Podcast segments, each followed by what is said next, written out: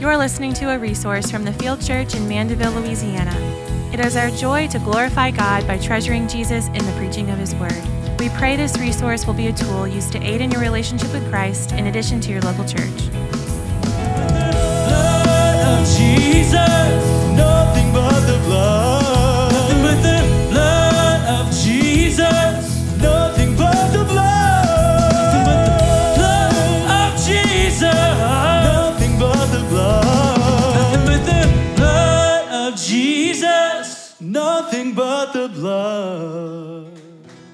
Amen.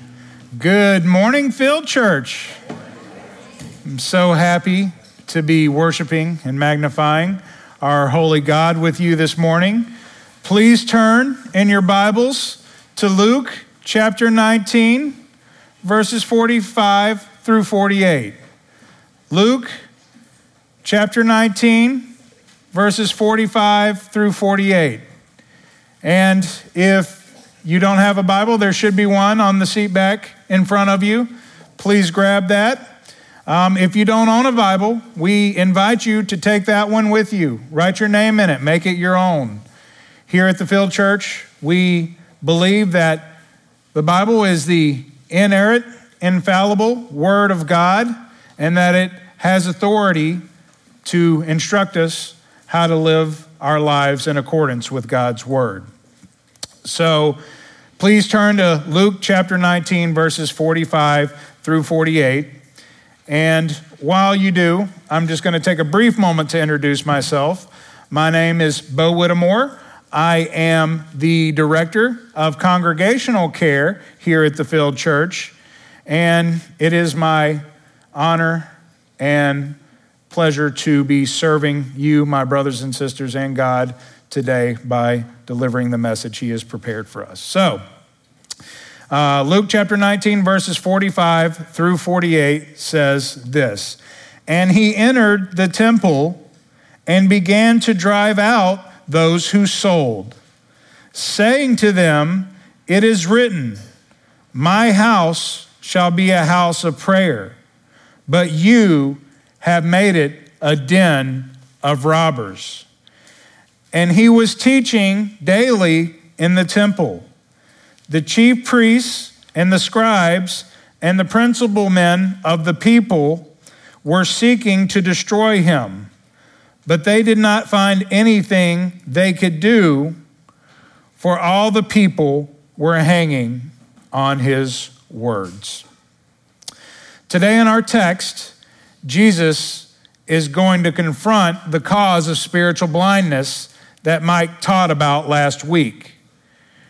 Recall that this spiritual blindness is being caused by idolatry and the unwillingness to repent. But this is a specific type of idolatry that is keeping them blind. You see, church, these Jews only have one concern themselves. They're using God as a means for personal gain. They're not concerned with their personal relationship with God. They don't care about whether or not they're in right standing with God. What they really want is for God to improve their situation. They're looking for some personal benefit from God. Their motivation for a relationship with God is completely self serving. Indeed, church, they are engaging in idolatry, but the idol is themselves. So today we're going to see Jesus confront this idolatry. So I've titled today's message, Jesus Confronts Idolatry. And as we move into the text today, it's now the day after the triumphal entry. It's the week of Passover. This is the last week of Jesus' earthly life. This week will end with Jesus being arrested, questioned, beaten, humiliated, and crucified. And worse than all these things, he will experience the wrath of God as he hangs on the cross for you and for me. Then the Lord will be buried in a tomb. And that's how the week will end. But its beginning is quite different. Jesus entered the city of Jerusalem to the shouts of, Hosanna in the highest, and blessed is he who comes in the name of the Lord. The crowds are in utter anticipation of what Jesus is going to do. The Messiah has arrived. The people have coronated Jesus as their king. Their spiritual blindness has reached its fever pitch. You see, the Jews were expecting a liberator.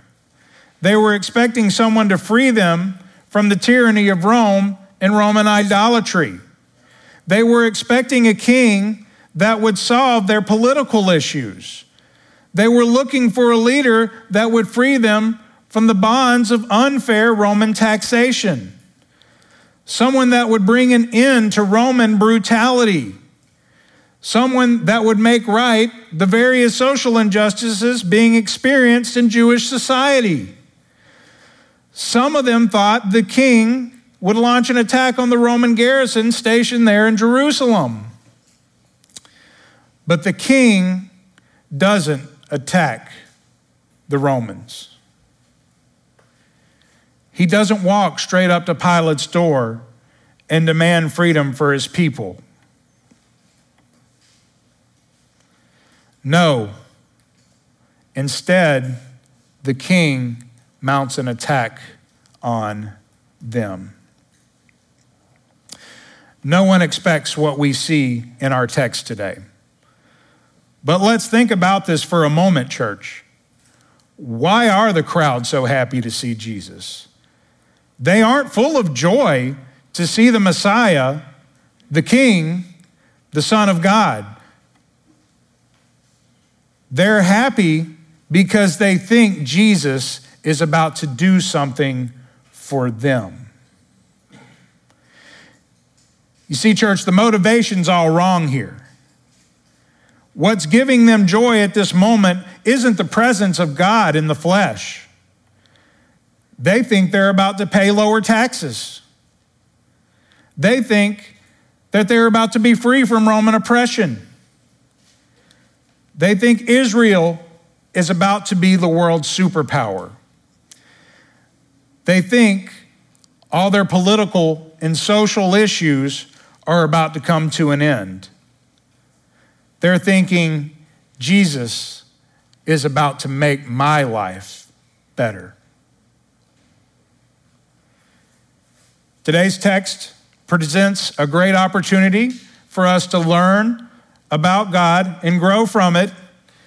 This is a chance for us to look at our own hearts and examine our motivations for why we seek a relationship with God. Do we seek some gain or benefit from God? Do we find ourselves praying often for God to change our circumstances for our own prosperity? Do we ask of God so that He might be glorified? Or do we ask of God so that we might be glorified? What we are seeing in the text today amounts to a heart issue, church. The people in today's text are exalting themselves in their hearts, not God. Today's scripture is going to expose their self idolatry in three places. First, we'll see it in the cleansing in verse 45. Second, we'll see it in the correction in verse 46. And finally, we'll see it as the motivation for this conspiracy in verses 47 and 48. And as we take a look at the text today, please note that we're going to draw some of the information we use today from the other accounts of this event in the Gospels of Matthew and Mark. So if you're taking notes, jot these down to use for reference when you study. Matthew's account of Jesus cleansing the temple can be found in Matthew chapter 21, verses 12 through 17. And Mark's account of this event can be found in Mark chapter 11, verses 15 through 19.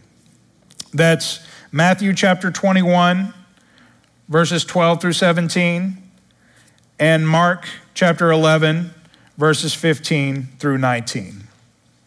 We'll look at these accounts some today to benefit our understanding of the text. So let's dive into God's word beginning in Luke chapter 19, verse 45, where we will see the cleansing. That's Luke chapter 19, verse 45. And it says, And he entered the temple and began to drive out those who sold. Jesus is going into the temple and he's going to drive out or remove those who are selling. He's going to cleanse the temple.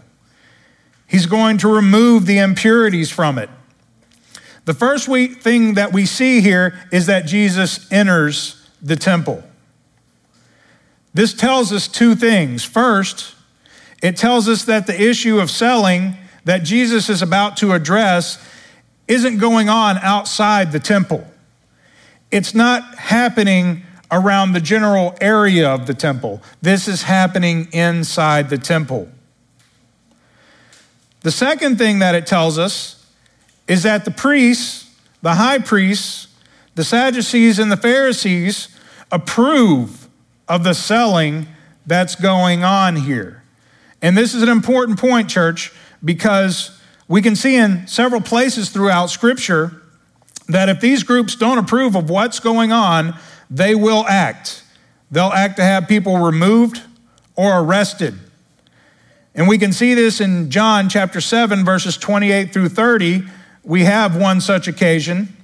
It says this, John chapter 7, verses 28 through 30. So Jesus proclaimed as he taught in the temple, You know me, and you know where I come from. But I have not come of my own accord. He who sent me is true, and him you do not know. I know him, for I come from him, and he sent me. So they were seeking, here it is, they were seeking to arrest him but no one laid a hand on him because his hour had not yet come. So, here in John chapter 7, Jesus is teaching in the temple.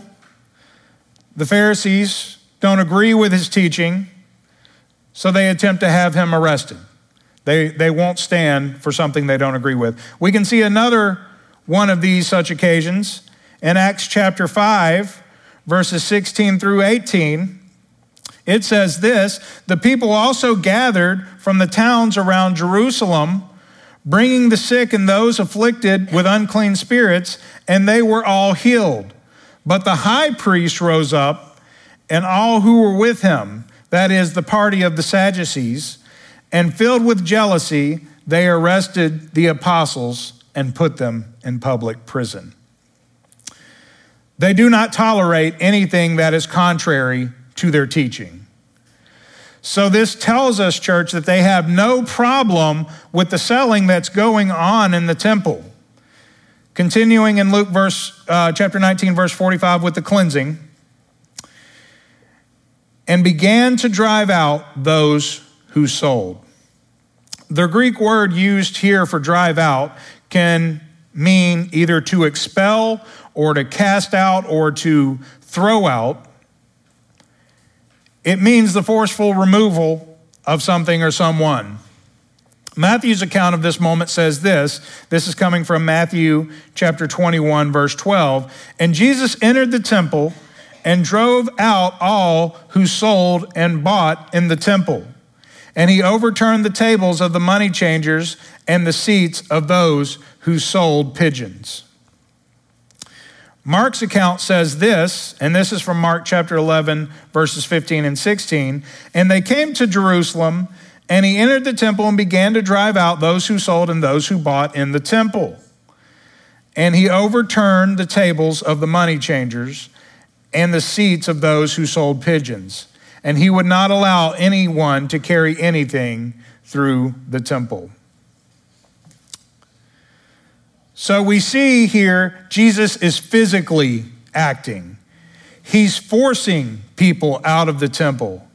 And notice the word all in Matthew chapter 21, verse 12. Jesus isn't forcing just a few of them out to set an example, He's removing all of them. He's cleansing the temple. Luke doesn't go in as much detail in verse 45 because he's using the phrase those who sold to include everyone that's involved. But let's understand what's going on here, church. Jesus is overturning tables and seats. He's driving people out. He's physically doing something here. He's physically removing these sellers and these buyers from the temple. He's not asking them to leave. So, a logical question may arise here for us. What's so particularly bad about this selling that Jesus decides the best way to handle this is to remove people rather than some other course of action? After all, we saw last week in Luke 19, verses 41 through 44, that Jesus was weeping over them because of their spiritual blindness. So let's take a moment here to understand this a little better. The Lord is displaying righteous anger here. The selling that's happening in the temple is nothing short of corruption and greed. The location in the temple where this would have been happening is the first and largest area of the temple, which is known as the court of the Gentiles. This is the only place in the temple that Gentiles would be allowed. In this place, people were selling mainly livestock for sacrifices. The money changers there are trading foreign currency, whatever currency a pilgrim might have brought with them from their homeland, for what's known as a Tyrian shekel. The temple accepted only this currency because it was the purest silver currency that was available in the area. So the money changers were there to collect the foreign currency that people were bringing and exchange it for this Tyrian shekel that could be used to pay the temple tax, which was a tax that everyone who entered the te- temple paid um, to pay toward the upkeep of the temple. And these money changers perform this service at an exorbitant profit. So, to understand what's going on here, we first have to realize that during Passover, the population of Jerusalem would swell to over 2 million people. And these people needed to make sacrifices for the cleansing of sin as outlined in the law. Church, this was a massive money making scheme. The high priest Caiaphas and his father in law, the former high priest Annas, would charge the sellers a massive rental fee to set up shop in the temple. And to cover the rental fee, the sellers would price gouge the people that were buying livestock for their sacrifice. And this is all happening in the house of God, church. After Passover ended, Caiaphas and Annas would shave off even more money from the profits the sellers made. Well over 250,000 sacrifices would be made during Passovers. Think about that for a moment. Think about the condition this area this court of the Gentiles must have been in. 250,000 livestock being moved through it in a week would have surely made it a filthy place. The smell was probably difficult to endure. And this is where we see the problem. The entire exchange here is a means to line the pockets of the priests and the sellers at the expense of the pilgrims that were visiting Jerusalem. They're using God's law as a means for personal gain. They aren't there to offer a service so that people can worship. They're making money and lots of it. And I know what you're thinking. The people should just bring their own sacrifice, right? That, that would make sense. But Caiaphas and Annas had that covered too. The priest would simply reject the sacrifices of the people that they brought from home and force them to buy a sacrifice from the temple. Now, the people also held guilt in this process. Some of them would simply buy a sacrifice and bring it to the priests with no actual regard or remorse about their sins. They were essentially paying for salvation. They were just checking a box. Just spend some money and be cleansed of sin. It's not genuine repentance, church. So, this is why Jesus is removing all of the buyers and the sellers and the money changers from the temple. The header you have in your Bible for this section probably says Jesus cleanses the temple, and that cleansing is happening right here in verse 45. There's no reverence for God here, church. They don't desire God above all things. Now, compare the attitudes that we're seeing here from these people and compare that to what Paul shares with us in Philippians chapter 3. Philippians chapter 3, verses 7 and 8 says this But whatever gain I had, I counted as loss for the sake of Christ. Indeed, I count everything as loss because of the surpassing worth of knowing Christ Jesus my Lord. For his sake, I have suffered the loss of all things and count them as rubbish in order that I may gain Christ. Church, nothing should compete with Christ as our treasure. Not material things, nor reputation, fame, or glory, nor should any person, including ourselves. So let's move now to the correction in verse 46. The correction, Luke 19, verse 46. Saying to them, It is written, My house shall be a house of prayer, but you have made it a den of robbers. Here, the Lord is speaking to them. Them are the people whom He is removing. It is written, that phrase tells us that Jesus' words that He's speaking here are coming from Old Testament verses. The first part comes from Isaiah chapter 56, verse 7 My house shall be a house of prayer. So this is coming from Isaiah chapter 56, verse 7. It says this These I will bring to my holy mountain and make them joyful in my house of prayer.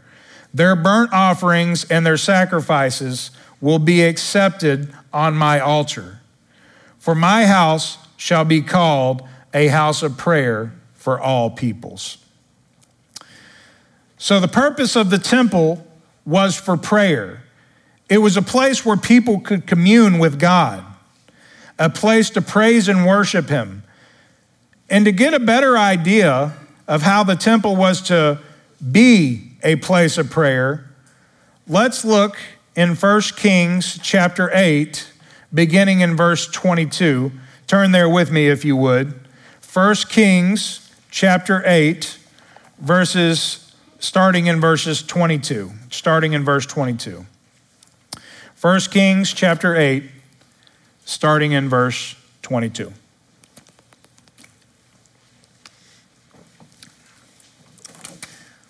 Okay, everybody ready? Yep.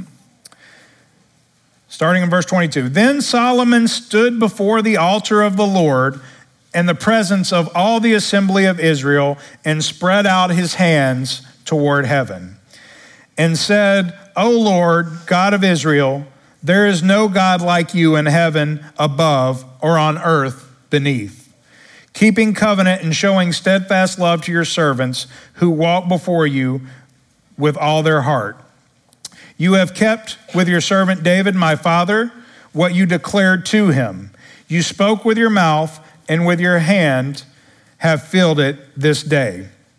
Now, therefore, O Lord, God of Israel, keep your servant David, my father, what you have promised him, saying, You shall not lack a man to sit before me on the throne of Israel, if only your sons will pay close attention to their way, to walk before me as you have walked before me. Now, therefore, O God of Israel, let your word be confirmed with which you have spoken to your servant David, my father. But will God indeed dwell on the earth? Behold, heaven and the highest heaven cannot contain you. How much less this house that I have built? Yet have regard to the prayer of your servant and, and his plea O Lord my God, listening to the cry and to the prayer that is your that your servant prays before you this day, that your eyes may be open night and day toward this house, the place of which you have said, My name shall be there, that you may listen to the prayer that your servant offers toward this place and listen to the plea of your servant of your people Israel when they pray toward this place, and listen in heaven, your dwelling place, and when you hear, forgive. If a man sins against his neighbor and is made to take an, uh, an oath and comes and swears the oath before you, before your altar in this house, then hear in heaven and act and judge your servants, condemning the guilty and bringing his conduct on his own head, and vindicating the righteous by rewarding him according to his righteousness. I'll stop right there. So here we see that Solomon has completed the temple and now he's dedicating it to the Lord. And if you look at this entire section, you, you see what the purpose of the temple here is here it's prayer. In verses 22 and 23, Solomon begins to pray. In verse 28, we see the words prayer and plea. Verse 29, we see prayer. Verse 30, plea, then pray. Verse 31, taking an oath and swearing an oath before the altar. Verse 33, pray. Verse 35, pray. Verse 38, prayer and plea. Verse 43, calling to God. Verse 44, pray. Verse 45, prayer and plea. Verse 47, repent and plead. Verse 48, repent, repent and pray. Whew, tongue twister. Uh, verse 49, prayer and plea. Verse 52, we see plea twice. You see it now, church. The purpose of the temple was for prayer. All this to say, church, that our relationship with God is of the utmost importance. Pray to God, plead with God, repent all those things are the fruit of a relationship where God, with God where He is exalted above us and all other things in our lives. And while you're here in 1 Kings chapter 8, go down to verse 61 and let's look at how Solomon concludes the benediction after his prayer. So 1 Kings chapter 8 verse 61 says this, let your heart therefore be wholly true to the Lord our God, walking in his statutes and keeping his commandments, as at this day. So Solomon's saying here, be in a right relationship with God. This is a hard issue, church. God must be first in our hearts. The people that are in our text today in Luke chapter 19, they're being consumed with their own selfish gain. They're not in a right relationship with God. back to the correction, verse 46. It's the rest of verse 46 in Luke 19. But you have made it a den of robbers. The account of what Jesus said here in verse 46 is essentially the same in the accounts uh, in Matthew and Mark. Den of robbers comes from Jeremiah chapter 7, verse 11. But let's look at a bigger piece of the text than just that verse because we, we want to get a full picture of what Jesus is saying here. So please turn with me in your Bibles to Jeremiah chapter 7, verses 3 through 14. Jeremiah chapter 7, verses 3 through 14. And, church, this is a scathing indictment of what is going on in the temple. Jesus is cutting deep with his words here. So follow along with me.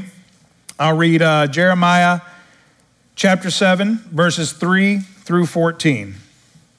Thus says the Lord of hosts, the God of Israel Amend your ways and your deeds, and I will let you dwell in this place. Do not trust in these deceptive words. This is the temple of the Lord, the temple of the Lord, the temple of the Lord. For if you truly amend your ways and your deeds, if you truly execute justice one with another, if you do not oppress the sojourner, the fatherless, or the widow, or shed innocent blood in this place, and if you do not go after other gods to your own harm, then I will let you dwell in this place, in the land that I gave of old to your fathers forever. Behold, you trust in deceptive words to no avail. Will you still murder, commit adultery, swear falsely, making offers to Baal, and go after other gods that you have not known, and then come and stand before me in this house, which is called by my name, and say, We are delivered, only to go on doing all of these abominations? Has this house, which is called by my name, become a den of robbers in your eyes? Behold, I myself have seen it, declares the Lord. Go now to my place that was in Shiloh, where I made my name dwell at first, and see what I did to it because of the evil of my people Israel. And now, because you have done all these things, declares the Lord, and when I spoke, to you persistently, you did not listen. And when I called you, you did not answer. Therefore, I will do to the house that is called by my name, in which you trust, and to the place that I gave to you and to your fathers, as I did to Shiloh. So when we see the phrase den of robbers in verse 11, the Hebrew word used there for den means cave. Caves were a popular place for thieves and robbers to dwell so that they wouldn't be found by authorities. Caves were hideouts for criminals. So Jesus is saying here that God's house of prayer has been turned into a dwelling place for criminals. And notice in verses 6 and 9 here in Jeremiah, idolatry is specifically mentioned. When we seek personal gain from God, we put ourselves above Christ. It's self idolatry. Then we come to verse 10 here in Jeremiah and see exactly what's happening in our text today. They stand before God in his house, which is called by his name, and say, We are delivered. Only to go on doing these abominations. Church, right now, where we are in Luke, Jesus is surrounded by people daily that say things like, Hosanna. Blessed is he who comes in the name of the Lord. In half a week, they're going to be demanding his blood. And this is because they don't see any gain to be had from him. They're spending the beginning of this week of Passover in utter anticipation of what he's going to do for them. Church, we can't spend six days a week expecting God to glorify us and then show up on Sunday and thank Him for His deliverance. So, as we leave verse 46, we see that Jesus is using Scripture to correct the wrong being done by the buyers and sellers. He's correcting them, He's rebuking them. He's explaining to them what they have done wrong and why that deserves removal from the temple. So I just want to remind you of 2 Timothy chapter 3 verse 16 which says all scripture is breathed out by God and profitable for teaching, for reproof, for correction, and for training in righteousness.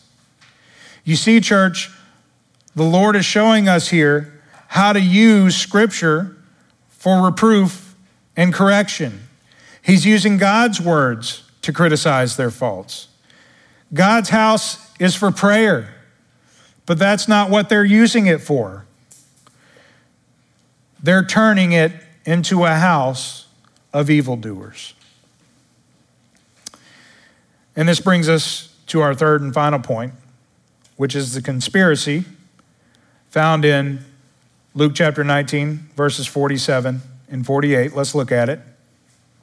And he was teaching daily in the temple.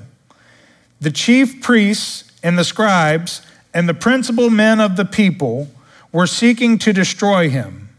But they did not find anything that they could do, for all the people were hanging on his words. Starting in verse 47, we see that Jesus is teaching daily in the temple. And next week, when Pastor Sam starts chapter 20, we'll learn a little bit more about what Jesus is teaching to the people in the temple. But if you take a quick glance at the very first verse in chapter 20, you'll see that he was preaching the gospel. We know from Matthew's account of this moment that Jesus was also healing the blind and the lame. Matthew chapter 12, verse 14 says, And the blind and the lame came to him in the temple, and he healed them. So we see that the Lord, having cleansed the temple, is now continuing to do what he's done for the last three years of his ministry, and that's teaching and preaching and performing miracles. Continuing in verse 47, talking about the conspiracy, stay with me. We see that the chief priests and the scribes and the principal men of the people were seeking to destroy or kill Jesus. Matthew's gospel does not include this part, and Mark's gospel doesn't include the principal men. Um, and speaking of the principal men, the NASB translates principal men as leading men. These would be prominent, influential laymen that were heavily involved in the affairs of the temple. They were most likely rich, well known, or both. But we see that these groups of men, the chief priests, the scribes, and the principal men, are conspiring to destroy Jesus. Now, the conspiracy, conspiracy to kill Jesus is not new at this point. It began after Jesus raised Lazarus in Bethany the Gospel of John tells us about this conspiracy. So, if you would, turn with me to John chapter 11, verses 45 through 57. John chapter 11, verses 45 through 57.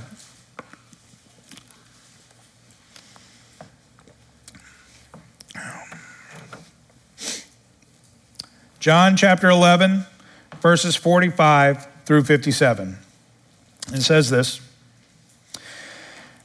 Many of the Jews, therefore, who had come with Mary and had seen what he did, believed in him.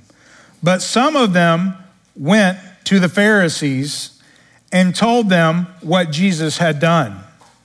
So the chief priests and the Pharisees gathered the council and said, What are we to do? For this man performs many signs. If we let him go on like this, everyone will believe him, and the Romans will come and take away both our place and our nation. But one of them, Caiaphas, who was the high priest that year, said to them, You know nothing at all, nor do you understand that it is better for you that one man should die for the people, not that the whole nation should perish. He did not say this of his own accord, but being high priest that year, he prophesied that Jesus would die for the nation, and not for the nation only, but also to gather into one the children of God who are scattered abroad. So, from that day on, they made plans to put him to death. Jesus therefore no longer walked openly among the Jews, but went from there to the region near the wilderness to a town called Ephraim, and there he stayed with his disciples, with the disciples. Now the Passover of the Jews was at hand, and many went up from the country to Jerusalem before the Passover to purify themselves. They were looking for Jesus and saying to one another as they stood in the temple, What do you think? That he will not come to the feast at all? Now the chief priests and the Pharisees had given orders that if anyone knew where he was, he should let them know so that they might arrest him. So there's our conspiracy. Did you see the desire for personal gain? Why did they want to kill Jesus? It's because they didn't want to lose their power and all of its benefits. Mark's account of the cleansing of the temple further confirms the reason for their conspiracy. Mark chapter 11, verse 18 says, And the chief priests and the scribes heard it and they were seeking a way to destroy him, for they feared him because all the crowd was astonished at his teaching. They feared Jesus because the crowd was astonished at his teaching. Church, what we see here is that the fear these men have of Jesus is actually a fear of losing the benefit that they've gained. They don't want to lose their power or attention or the prestige they've obtained. And we learned about this ages ago when we were studying Luke chapter 11. So if you will, turn with me there.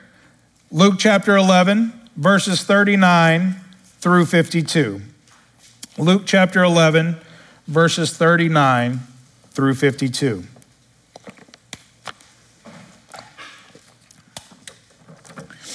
Luke chapter 11, verses 39 through 52. And it says this And the Lord said to him, Now you Pharisees cleanse the outside of the cup and of the dish, but inside you are full of greed and wickedness. You fools, did you not did not he who made the outside make the inside also? But give as alms those things that are within, and behold, everything is clean for you. But woe to you, Pharisees, for you tithe mint and rue and every herb, and neglect justice and the love of God. These you ought to have done without neglecting the others. Woe to you, Pharisees, for you love the best seat in the synagogues and greetings in the marketplaces. Woe to you! For you are like unmarked graves, and the people walk over them without knowing it. One of the lawyers answered him, Teacher, in saying these things, you insult us also. And he said, Woe to you, lawyers, also, for you load people with burdens hard to bear, and you yourselves do not touch the burdens with one of your fingers. Woe to you, for you build the tombs of the prophets whom your fathers killed. So you are witnesses, and you consent to the deeds of your fathers, for they killed them, and you build their tombs. Therefore, also the wisdom of God said, I will send them prophets and apostles, some of whom they will kill and persecute so that the blood of all the prophets shed from the foundation of the world may be charged against this generation. From the blood of Abel to the blood of Zechariah, who perished between the altar and the sanctuary. Yes, I tell you, it will be required of this generation. Woe to you, lawyers, for you have taken away the key of knowledge. You did not enter yourselves, and you hindered those who were entering. You see, church, these men are only worried about themselves the power, the control, the attention. They weren't gen- genuinely concerned about helping people know God and live by His word. Jesus is a threat to them.